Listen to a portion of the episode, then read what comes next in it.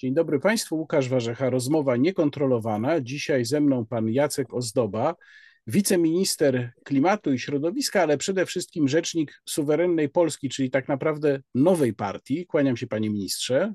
Dzień dobry, witam pana redaktora, witam państwa. Był pan już moim gościem jakiś czas temu, ale wtedy rozmawialiśmy o klimacie. Właśnie dzisiaj być może ten wątek też się pojawi, ale będziemy rozmawiać tym razem nie o sprawach ministerialnych, tylko o sprawach związanych z pańską, no można powiedzieć, nową partią. I tu bym chciał zacząć od cytatu, który zrobił dużą karierę, ale nie jest to cytat z waszej konwencji. Cytat brzmi tak. Mała partia, około 1% poparcia, ogłasza, że to ona będzie bronić suwerenności Polski. Zmiana nazwy nic nie zmieni, tylko Prawo i Sprawiedliwość może zapewnić Polsce wolność i rozwój. No i chyba nie muszę mówić, kto to napisał. Ale powiem, bo być może nasi widzowie nie do końca wiedzą, e, Ryszard Terlecki jest autorem tych słów. Tak napisał na Twitterze w reakcji na zmianę mm, nazwy, czy właściwie utworzenie nowej partii przez państwa, no to chyba nie wróży dobrze współpracy koalicyjnej.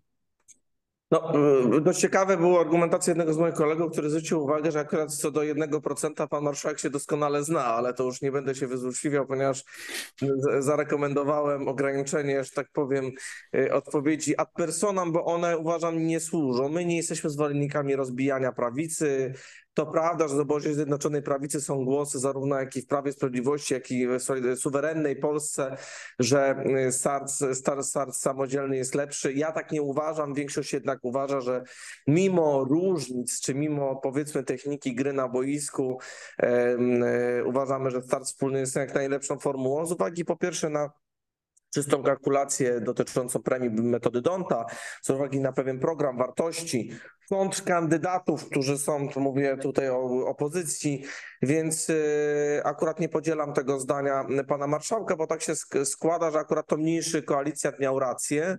W sprawach, y, które, jak pan zaczął na początku mówić o tym, że rozmawialiśmy ostatnio o klimacie, to w tych sprawach mieliśmy rację, a one dotyczą suwerenności, bo... No to, zaraz, do, zaraz do tego przejdziemy, panie ministrze, ale skoro pan powiedział o tej koncepcji samodzielnego startu, no to yy, po pierwsze pojawia się pytanie, czy w takim razie wspólny start z PiSem już jest dogadany? Nie, nie jest dogadany i to jest e, dzisiaj ta kuchnia polityczna, która powiedzmy jest gdzieś tam w tle. E, czy te rozmowy, jak to uważa pan sekretarz generalny Prawa i Sprawiedliwości, zostały e, odłożone, opóźnione, czy właściwie są utrudnione, to nie ma dzisiaj żadnego znaczenia dla naszych widzów. Ważne jest to, że my jako priorytet traktujemy start ze listy Zjednoczonej Prawicy, oczywiście przy, można powiedzieć, wiodącej roli Prawa i Sprawiedliwości i niekwestionowanej roli akurat pana, pana prezesa Jarosława Kaczyńskiego, bo akurat tu nie ma żadnej wątpliwości.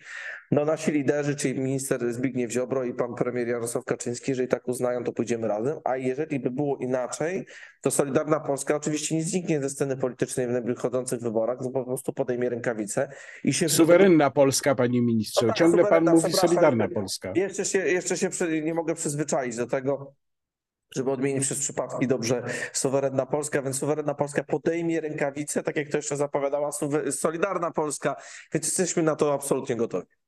A czy to jest prawda, że w waszej partii, no wspomniał pan, że są działacze, którzy chcieliby startować samodzielnie, że to jest w jakimś stopniu różnica zdań pokoleniowa, że to ci młodsi działacze chcieliby właśnie samodzielnego startu i w niego wierzą, a ci, którzy mają większe polityczne doświadczenie, nie bardzo wierzą w to, że może wam się udać samodzielnie wejść do Sejmu. Tak, wiekowo pan to ciekawie scharakteryzował. No myślę, że trochę tak może być, rzeczywiście, yy, ale to, to bardziej wynika pewnie, tutaj by powiedział, z płaszczyzny czysty pragmatyzm polityczny kontra e, głębokie przekonania i wartości, które ktoś reprezentuje. No polityka uczy pragmatyzmu, ale najważniejsze są wartości. I te wartości są rzeczywiście bardzo silne i bardzo mocne, bo przecież to nie jest tajemnica, że nie wiem, nawet moje wypowiedzi mogą spowodować, że ja będę miał pewne perturbacje dotyczące startu. Tak? To chodzi o to, że ja mam takie po prostu wartości. No i czy ja jestem na tej czy innej liście, jakby to jest oczywiście ważne, bo nie można być y, koniunkturalnym, ale ważne jest to, że jednak w polityce powinny kierować wartości i to, o czym często w polityce zapominamy, ta płaszczyzna merytoryczna, która się powinna opierać o pewną ideę bycia w polityce. Ja na przykład niektóre rzeczy nie będę nazywał, że to jest pozytywne, dlatego tylko, że dostanę warunek, polityczny, tylko po prostu na przykład nie zgadzam się z niektórymi decyzjami i sądzę, że to jest ważne dla sfery wartości czy politycznego odbioru społeczeństwa. Niestety mam wrażenie, że polityka dzisiejsza odbiega od tego i tracimy na takim, można powiedzieć, płaszczyźnie e, sensu bycia w polityce, bo same stanowiska nie są. To, czy ja będę ministrem, czy nie, to ja wiem, że część powie, a tak tylko gada. No ja mogę powiedzieć, że dam przykład kilku co najmniej sytuacji, gdzie ja byłem spakowany. No to, to gdybym chciał tylko i wyłącznie być tutaj tylko dlatego, żeby być, no to pewnie bym co najmniej kilku wypowiedzi nie miał ostrzejszych, ale po prostu te przekonania sądzę, że są ważne dla moich odbiorców. I co istotne, nawet jeżeli w obozie się różnimy, tak jak na przykład pani marszałek uważa od razu, że nie powinniśmy być, ja się z tym nie zgadzam. Demokracja ma to do siebie, że wtedy się e, pięknie realizujemy swój jakby ideę bycia w polityce, kiedy się różnimy i dyskutujemy. Ja z panem marszałkiem mogę się różnić pięknie, ale niekoniecznie muszę wchodzić w taką interakcję ad personam.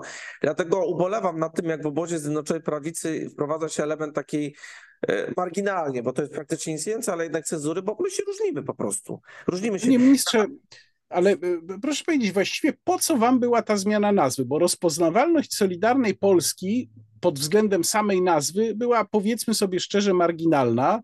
Zmieniacie tę nazwę, być może teraz rozpoznawalność będzie jeszcze mniejsza, no a są takie złośliwe głosy, że chodzi tutaj o decyzję Państwowej Komisji Wyborczej z ubiegłego roku dotyczącą finansów z roku 2020.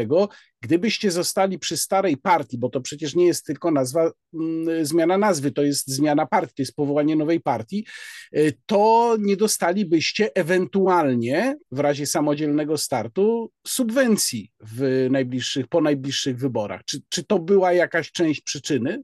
Nie, nie, nie, to prosta data, chronologia pokazuje, że tak nie było. Po pierwsze to jest tak, że nasze opinie są takie, że ta tam 200 czy 300 zł nie spowoduje negatywnego skutku finalnie, e, a druga płaszczyzna jest taka, że decyzja trochę kuluarów już panu, a pan dość ciekawie zadał pytanie dotyczące pokolenia y, teamu pana ministra Zbigniewa Ziobro. Rzeczywiście było tak, że w grudniu 2020 trwała dyskusja, czy zostajemy w obozie Zjednoczonej Prawicy, czy też nie. I wtedy dyskutowaliśmy na temat zmiany nazwy i na temat powołania klubu parlamentarnego. Tak było. To już jest fakt, który mogę potwierdzić, bo byłem przy, przy tych rozmowach. I rzeczywiście taka decyzja zapadła, tylko uważaliśmy, że, yy, że jeżeli nasza diagnoza się spełni co do mechanizmów, co do tej decyzji, co do kosztów, co do no, każdego obszaru praktycznie życia, to wtedy będziemy musieli podjąć jednak decyzję o tym, że musimy troszkę zmienić charakter naszej organizacji. I rzeczywiście Solidarna Polska była zakładana w czasach, kiedy rządziła Platforma Obywatelska i programy społeczne, czy też właściwie problemy na styku strzelających zorganizowanych grup przestępczych, a wsparcia państwa, czy właściwie silnego państwa, no to było coś, co nie istniało. I jakby dzisiaj mm, można powiedzieć, płaszczyzna tej dyskusji już jest inna, dlatego że ta trajektoria się trochę zmieniła, dlatego że państwo weszło w sferę walki z zorganizowanymi grupami i tu nie, nie, bezapelacyjnie to się udało w wielu obszarach. Może Platforma mówi co chcą, ale tak jednak jest. Uszczelnienie systemu VAT-u, zbrodnia VAT-owska, reforma prokuratury, czy wiele innych jeszcze reform dotyczących walki z przestępcami śmieciowymi, no dopalaczowymi, za to jest za, było zlecenie zabójstwa prokuratora generalnego i programy socjalne, które są możliwe do realizacji, Dzisiaj to już jest zrobione. Dzisiaj większym wyzwaniem w ramach funkcjonowania we wspólnocie europejskiej jest na stole agenda y, chociażby naszych zachodnich sąsiadów, czyli stworzenie w ramach umowy koalicyjnej rządów federalnych Niemiec strategii dotyczącej jednego państwa, federacji krajów, gdzie Polska mogłaby być landem stolica w Brukseli za pośrednictwem e, Berlina. I druga płaszczyzna, która jest istotna, no zmiana polityki traktatowej już zapowiedziana, przy okazji dość mocnej ingerencji w życie nas pod pretekstem polityki klimatycznej, bo to jest bezpieczeństwo ekonomiczne, bezpieczeństwo... Tak, i o tym, i o tym bardzo dużo było w czasie waszej koncepcji mowy rzeczywiście, ale taka ciekawostka, która mi się rzuciła w oczy, tam pan minister Zbigniew Ziobro w czasie swojego wystąpienia pokazywał y, gruby wydruk, to była umowa koalicyjna właśnie, która obowiązuje w Niemczech. No paradoks polega na tym, że mógł tę umowę koalicyjną pokazać, bo ona jest jawna, natomiast wasza umowa koalicyjna z PiS nie jest jawna do tej pory, no i pytanie, czy może będzie jawna, jeżeli będziecie ją zawierać w przyszłości, czy obywatele mogą na to liczyć, że poznają tę te, te, te kuchnię polityczną? Ja myślę, że ta umowa koalicyjna jest trochę innym charakterem, dlatego że umowa koalicyjna Republiki Federalnej Niemiec dotyczy stworzenia rządu jako takiego w zestawie z kilku partii politycznych, które powiedzmy trochę ideowo bardziej mogą iść w jakimś takim trochę w innym charakterze i ona dotyczy takiego mm, jakby można powiedzieć strategii, jak niektórzy organizują 100 dni rządów, a tutaj dłuższa perspektywa. I to bardziej by było pytanie, czy takie ekspozenie jest taką formułą w Polsce, a sam start Zjednoczonej Prawicy, on już wcześniej był ugruntowany. To nie jest nowa formuła. No myśląc Polska, wspólna konferencja programowa, dzisiaj może ta formuła należałoby ją odświeżyć. I e, sądzę, że to będzie ważne też wyzwanie, na przykład połączenie programów. No my mamy swoją szóstkę suwerennej Polski, czyli elementy, które dotyczą... Ale chwileczkę, panie ministrze, momencik, momencik, bo cały problem z niejawnością umowy koalicyjnej między PiS a Solidarną Polską polegał na tym, że były, rodziły się podejrzenia, że w tej umowie na przykład jest zawarte roztasowanie stanowisk, w tym również w spółkach Skarbu Państwa. No i że to jest takie, no, ta te technologia polityczna trochę nieładnie wygląda, no jak to się dzielicie stanowiskami y, między sobą. No ja więc stąd moje pytanie. Ja nie przypominam sobie, aby tam były takie charaktery i zresztą w takiej formule. No ja co prawda końcowej etapie, no i nie chciałbym teraz ujawniać jakiejś mocno kuchni, bo też nie, nie mam do tego prawa, ale ja pamiętam, że, że absolutnie, że to nie jest zbyt daleko idący wniosek, ale, ale rzeczywiście takie zarzuty się pojawiają. No, nie wiem, czy by było dobrze, czy nie. No to jest decyzja kierownictwa, y, żeby ujawnić w pewnym sensie y, strategię polityczną, to czemu być może ta umowa y, jakoś gdzieś tam będzie zaprezentowana, jeżeli o ile ona będzie oczywiście, tak? No, no tak. My się Jasna sprawa. na naszej Czyli to, ale to może zostawmy właśnie, zostawmy to na boku, bo to jest tylko taki pewien, pewien przytyk tutaj. Natomiast y, chciałem wrócić do tego, co było na waszej konwencji. Rzeczywiście te wątki dotyczące polityki Niemiec przede wszystkim, one się przewijały przez cały czas bardzo mocno to wybijał pan minister Zbigniew Ziobro, wasz lider. Ja nawet odniosłem wrażenie, że to jest jakiś wyścig z Konfederacją na radykalizm, bo ten, e, te antyniemieckie akcenty były no takie wręcz bym powiedział skrajnie radykalne. No i tutaj jest też pytanie, czy to nie jest pewna przesada, czy wy się nie boicie, że ta retoryka niektórych może zrazić. No w końcu Niemcy są jednak mimo wszystko, mimo różnic, naszym partnerem, w tym najważniejszym dla nas partnerem gospodarczym. Ja myślę, że to jest bardziej, mm, to nie jest kwestia, bym powiedział, oczywiście może przekazie to brzmieć dla niektórych radykalnie, ale gdy popatrzymy na niektóre decyzje, to jakbyśmy trzy lata temu powiedzieli, że Unia Europejska nam zabierze możliwość kupowania samochodów spalinowych, czy ich rejestracji, to by, to by ktoś powiedział, że tak radykalnie Unia Europejska nie pójdzie. Gdyby ktoś trzy lata temu powiedział, że Niemcy y, będą chciały zmienić y, Europę, Unię Europejską y, w landy, no to by ktoś powiedział, że ktoś jest radykałem i wymyśla i oskarża Niemcy.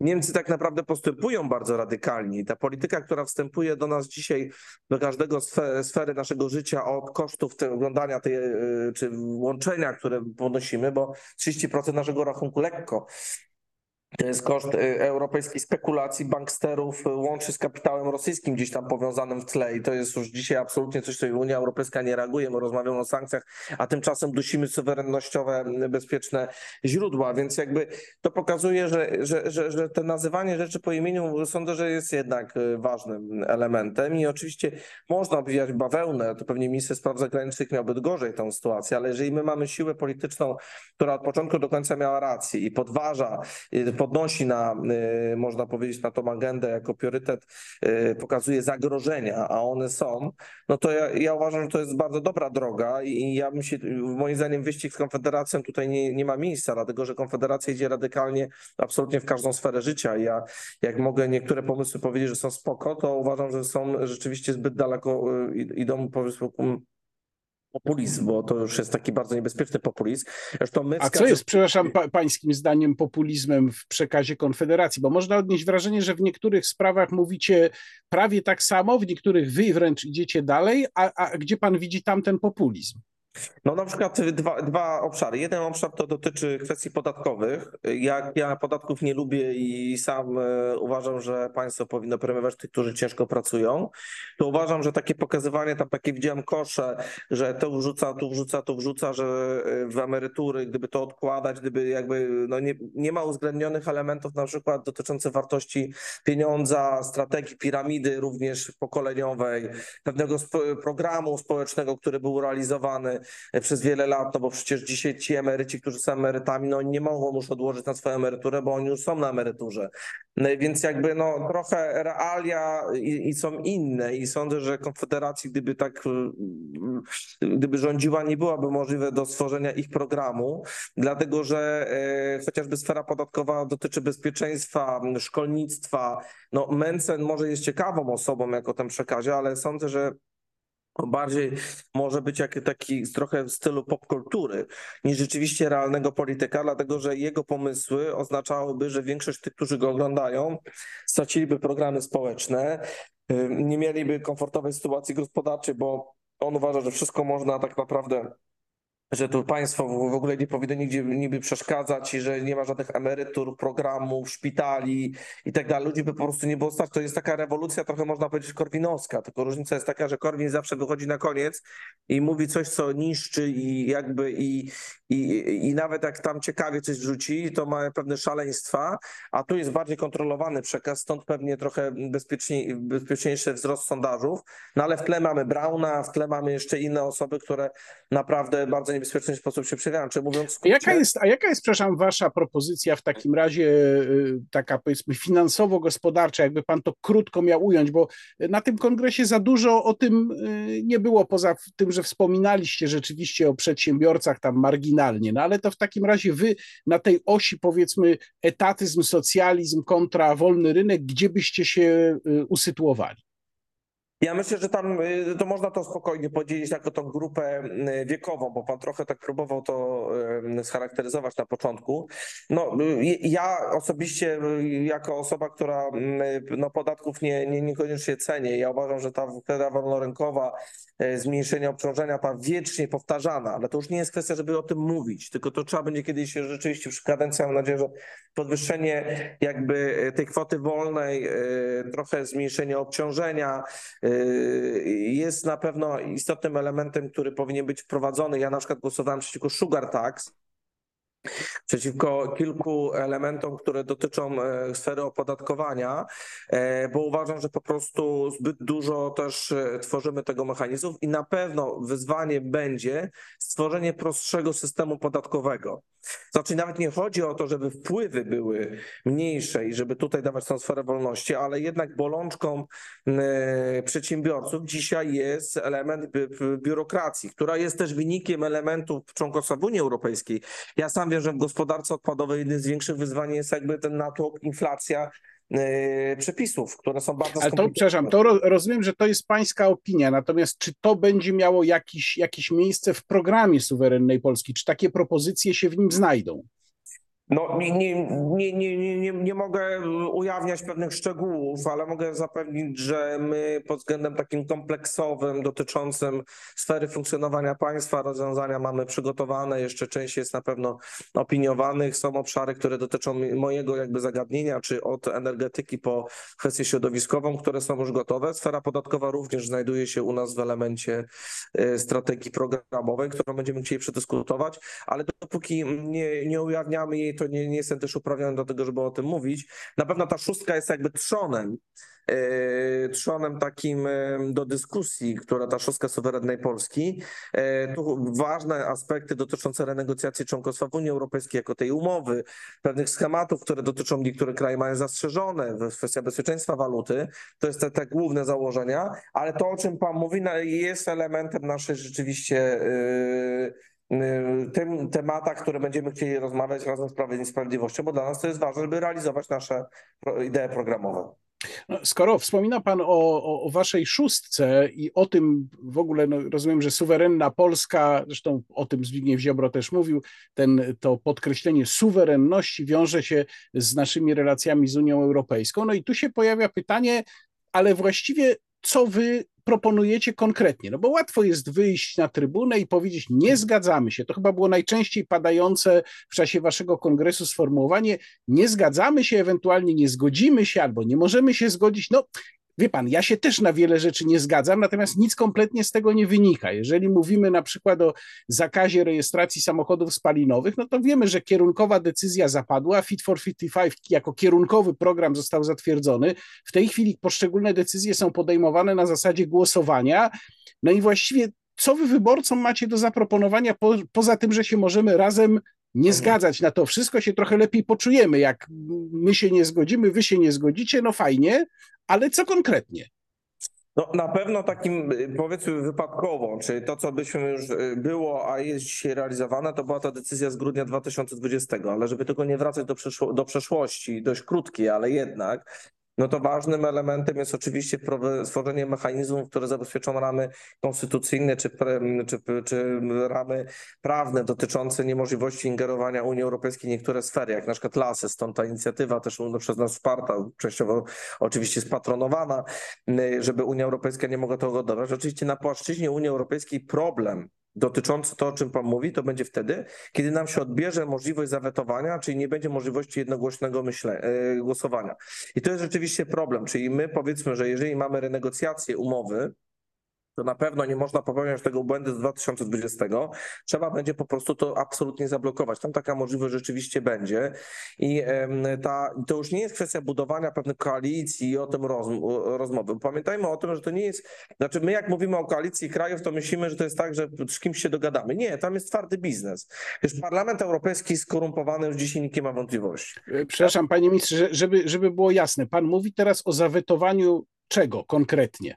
Jak będzie dyskusja dotycząca nowych polityki traktatowej, a już dzisiaj na stole no, zmiana traktatów jest. Czyli przepraszam, czyli nie mówimy o tych rzeczach, które już zostały zdecydowane. Znaczy tutaj rozumiem, nie macie, nie macie żadnej konkretnej propozycji, nie, nie, nie, co na przykład za, zrobić z tym zakazem rejestracji aut spalinowych. To, to, to oczywiście, to już, to już odpowiadam, bo jakby to mówię, bo przeżyłem jakby do tego długofalowej perspektywy, ale jeżeli chodzi o te wszystkie zakazy, które dotyczą na przykład zakazu rejestracji samochodu, to, to, to oczywiście po pierwsze to są znalezienie regulacji, które będą tak zwanym bypassem regulacyjnym, bo nie bardzo jestem przekonany, po pierwsze to jest zgodne z konstytucją, a po drugie, czy, czy, czy tego typu regulacji, na jakiej zasadzie ktoś nas zmusi do tego, żeby coś takiego wprowadzać i ograniczać, bo mamy tutaj przykład chociażby naszej propozycji i to jest dokładny przykład naszej propozycji związanej z zawieszeniem systemu ETS. Ja jestem autorem tej ustawy. Wszyscy mówią nie, ale jest jedna prosta zasada. Kraje Unii Europejskiej na podstawie artykułu 347 Traktatu o funkcjonowaniu Unii Europejskiej mogą zawiesić przepisy unijne w sytuacji, kiedy bliskie relacje gospodarcze z krajem, który jest w konflikcie, wpływają bezpośrednio na sytuację danego kraju. Taką sytuację mamy w przypadku ETS, i taką sytuację mieliśmy chociażby w zakresie wprowadzenia embarga na węgiel. I tu jakoś Unia Europejska już nie zauważa, a teoretycznie jakby zero-jedynkowo, tak purystycznie podejść do tego legislacyjnie, czy właściwie prawnie, to mielibyśmy wątpliwość. Dlatego Polska powinna absolutnie znaleźć wszędzie możliwe rozwiązania, bo to się nie da dzisiaj powiedzieć tylko i wyłącznie złotego środka, bo pan, ja wiem, że oczekuje takiej prostej odpowiedzi, tak? Ale w zakresie chociażby, nie wiem, stosowania ETS-u, czy też stosowania tych zakazów, o których my rozmawiamy, my powinniśmy po prostu twardo też negocjować, że na przykład żądamy wy, wy, wycofania, no pewna też kampania dotycząca przyszłorocznych wyborów parlamentarnych do Europarlamentu. No oczywiście my mamy pewne ograniczenia, bo nie, nie się. Sytuacja, kiedy kraje większościowo podejmują decyzje w zakresie chociażby miksu energetycznego gdzie teoretycznie to powinna być jednomyślność, jest ograniczenie naszego bezpieczeństwa i jest ograniczenie naszej suwerenności. I to jest już daleko idący bieg, który oznacza, że my dzisiaj nie jesteśmy w stanie zero-jedynkowo chce wrócić stolik, ale jesteśmy w stanie po pierwsze niektóre procesy opóźnić i niektóre procesy tak naprawdę brak możliwości zablokować. Na pewno ważnym punktem jest ta renegocjacja umowy, znaczy podejmowanie, przysiadanie do stołu z terrorystami prawnymi, którzy twierdzą, że wszystko musimy zaakceptować, no to być może powinniśmy wetować przez jakiś czas wszystkie możliwe rozwiązania.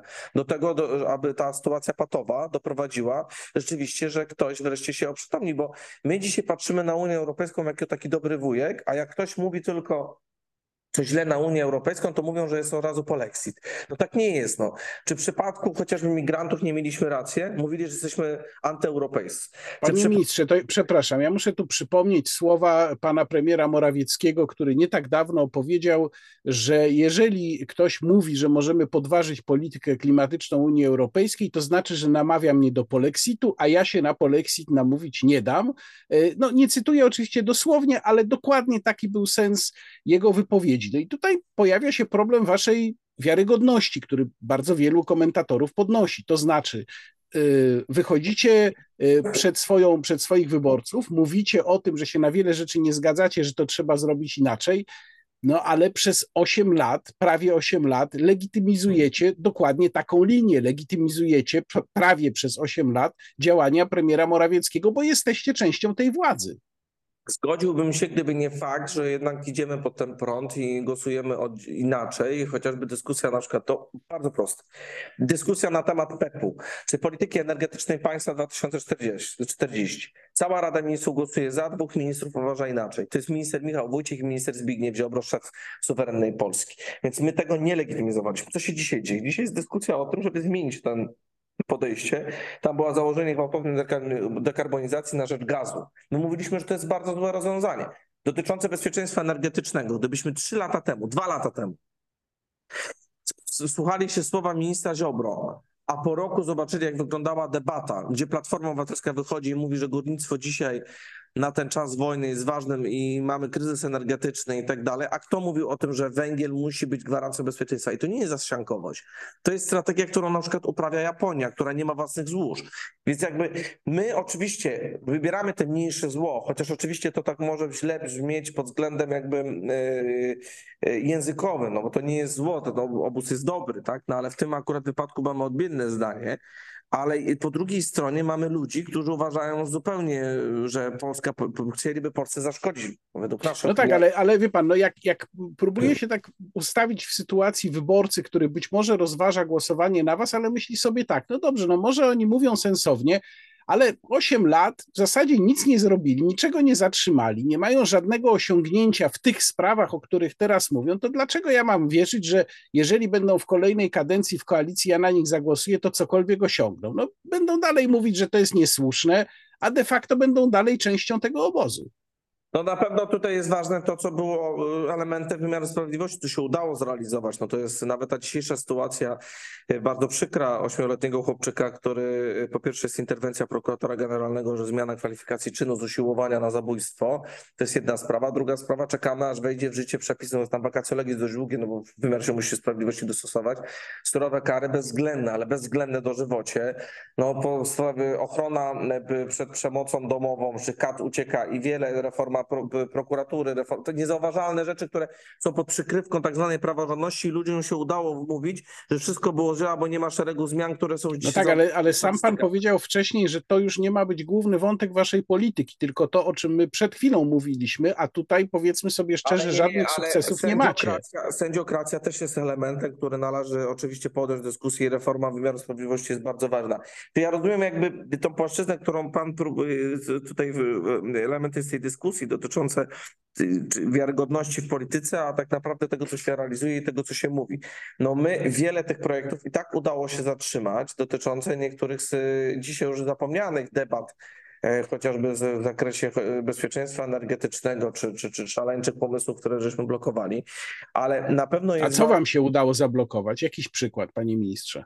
No to, to są, to, są, to są te działania, które dotyczyły, chociaż w tej chwili na, pewno wymuszamy, żeby polityka energetyczna państwa zawierała te wielkie inwestycje węglowe czy złoczew, to na pewno jest bardzo ważne. Na pewno, na pewno ważnym elementem, który dotyczył, no to musiałbym przejrzeć te kryzysy po kolei, które były, czyli ten kryzys na przykład dotyczący, można powiedzieć w cudzysłowie, piątki dla zwierząt, e, tutaj to oznaczało kryzys związany z rolnictwem, no jednak te głosy nasze spowodowały, że, że, że, że, że, że ten projekt, on najbardziej charakterystyczny, bo te mniejsze, które na przykład na agendzie też kuchni politycznej nie powinienem ujawniać te pomysły, które się pojawiły, a, a my uważaliśmy, że są złymi rozwiązaniami, one zostały finalnie wycofane. No ale na pewno piątka dla zwierząt jest najbardziej charakterystycznym i dlatego, że ja sercem nie jestem po stronie zwierząt, bo ja absolutnie jestem akurat tym ugrupowaniem Suwerenna Polska, który miał największy pewnie opór nad tym głosowaniem, ale tam była kwestia odszkodowawcza, rynkowa, wchodzenie organizacji w ogóle bardzo niebezpieczne, wchodzenie organizacji pod pretekstem, tak naprawdę działań politycznych to by było, czy pod pretekstem oficjalnie ochrony zwierząt, to, to działania polityczne. To są takie przykłady, w których obozie Zjednoczonej Prawicy na pewno są e, charakterystyką suwerennej Polski, jeszcze wtedy solidarnej Polski, ale nasze akcenty dzisiaj, mimo tego, że jesteśmy w tym rządzie, układają się w kontekście błędu, który był popełniony i uważamy, że następna kadencja jeżeli Bóg oczywiście daje, wyborcy o tym zdecydują, nie może być związana z takimi błędami, które były popełnione dotyczące... Tak, pa, pan minister Ziobro podczas waszej konwencji no, nie, nie wymienił ani razu pana premiera Morawieckiego, ale w wielu miejscach można było odczytać, że są takie wycieczki pod adresem pana e, premiera czynione. No i tutaj też jest pytanie, jaki jest, czy, czy wy postawicie jako warunek, kiedy będziecie rozmawiać z Prawem i Sprawiedliwością na temat podziału miejsc wspólnego startu. Czy tam będzie warunek, żeby pan premier Morawiecki po raz trzeci nie był premierem? To jest decyzja pana ministra oraz kierownictwa zarządu, czy wszystkich posłów Solidarnej Polski. Ja nie chciałbym na tym etapie, my się koncentrujemy na priorytecie starcie wspólnym, wygranej dla Polski i mimo błędów, które były, uważamy dalej, że formuła Zjednoczonej Prawicy jest najlepsza. Ja nie mam co do tego wątpliwości, bo po drugiej stronie jest Donald Tusk, Waldemar Pawlak, pani Jachira, y, pan Hołownia czy pan Czarzasty, takiej można powiedzieć galimatias, wszystko do jednego, y, tajemnicza szkatułka, bo tam się wrzuci kogoś z lewicy, a wyskoczy ktoś z centrum, czy tam jakoś odwrotnie, to już nie ma żadnego znaczenia. No ale na pewno jesteśmy w sytuacji, można powiedzieć, które jak każde wybory są ważne, ale te będą o tyle istotne, że albo doprowadzimy do, zaprzest- do za, e, właśnie wycofania się z wszystkich działań, które podjął rząd Zjednoczonej Prawicy. Jesteśmy dzisiaj w awangardzie krajów, które miały rację, albo pójdziemy z nurtem y, mocnej europejskiej koniunktury, która będzie oznaczała, że następny parlament, już nie ten następny, tylko jeszcze następny parlament już będzie miał na tyle straconą władzę, bo Tusk się zgodzi absolutnie na wszystkie renegocjacje, umowy, wszystkie nowe, politykę traktatową. On będzie chciał oddać władzę z Warszawy do Brukseli, bo taka jest po prostu ich, taki jest kod DNA, że oni po prostu zawsze wolą, żeby to ktoś inny decydował. My uważamy inaczej, stąd podkreślamy rolę suwerenności jako istotnej debacie publicznej. Jeszcze jedno y, pytanie. Trochę mi tego zabrakło w wystąpieniu pana ministra Ziobry na waszym kongresie. Pan minister wspominał o wojnie na Ukrainie, potępiając oczywiście agresora. Natomiast y, pytanie, jak wy oceniacie kurs Polski w tej sprawie? Czy nasze zaangażowanie uważacie za zbyt małe, wystarczające, być może zbyt duże? I co myślicie o pewnych regulacjach, które się przy tej okazji pojawiają. Mam na myśli konkretnie e, akurat Komisję do Spraw Rosyjskich Wpływów. Tutaj wasza posłanka Anna Maria Siarkowska wyraźnie zgłaszała swoje votum separatum wobec tego pomysłu. Kiedy e, ustawa była głosowana przed wysłaniem jej do Senatu, to pani poseł nie głosowała w tej sprawie. Wcześniej doprowadziła do tego, że ta ustawa wypadła z Komisji Spraw Wewnętrznych no to są takie y, rzeczy, które się dzieją przy okazji wojny na Ukrainie, ale mogą wywołać y, pewien niepokój y, dotyczący ładu konstytucyjnego. Przede wszystkim tak, suwerenna Polska poprzez oczywiście uczestnictwo prokuratury w elemencie szefa prokuratury, no bo to jakby to oczywiście nie, nie, nie łączy tego, tu nie ma znaku równości, no ale jednak pan minister realizuje pewną politykę co do strategii.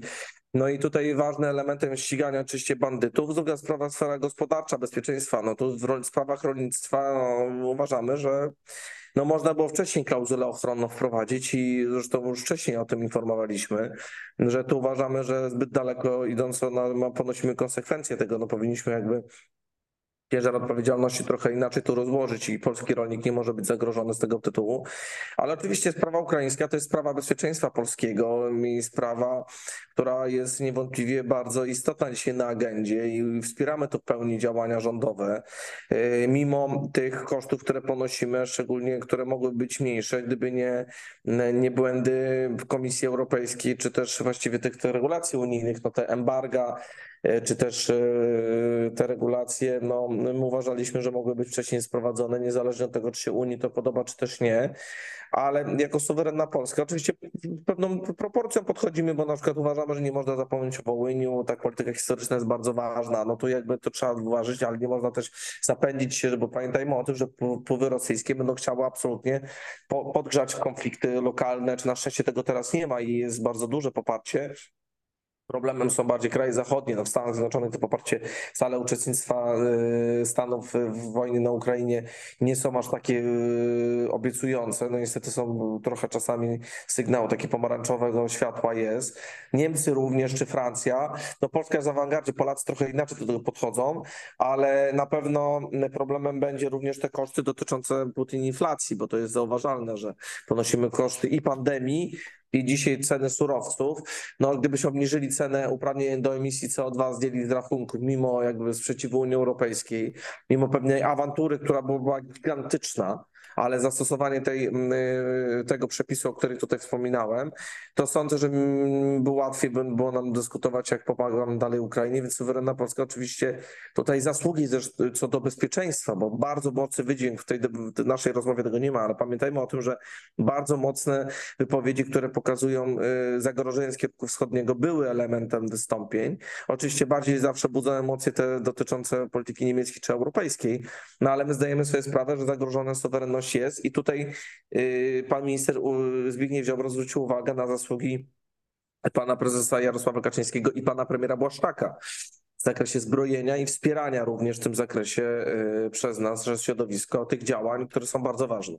A co, panie ministrze, z wspomnianą przeze mnie ustawą o Komisji do Spraw Rosyjskich Wpływów? Ja o tym powiedziałem nie bez powodu, dlatego że pojawiają się e, u wielu osób obawy, że korzystając z pretekstu wojennego, no są w bardzo radykalny sposób, pozakonstytucyjny właśnie, ograniczane prawa obywateli. Tutaj byśmy mieli do czynienia z komisją, która na mocy decyzji administracyjnej praktycznie bez merytorycznego odwołania odbierałaby niektórym, mogłaby arbitralnie niektórym odbierać część praw obywatelskich.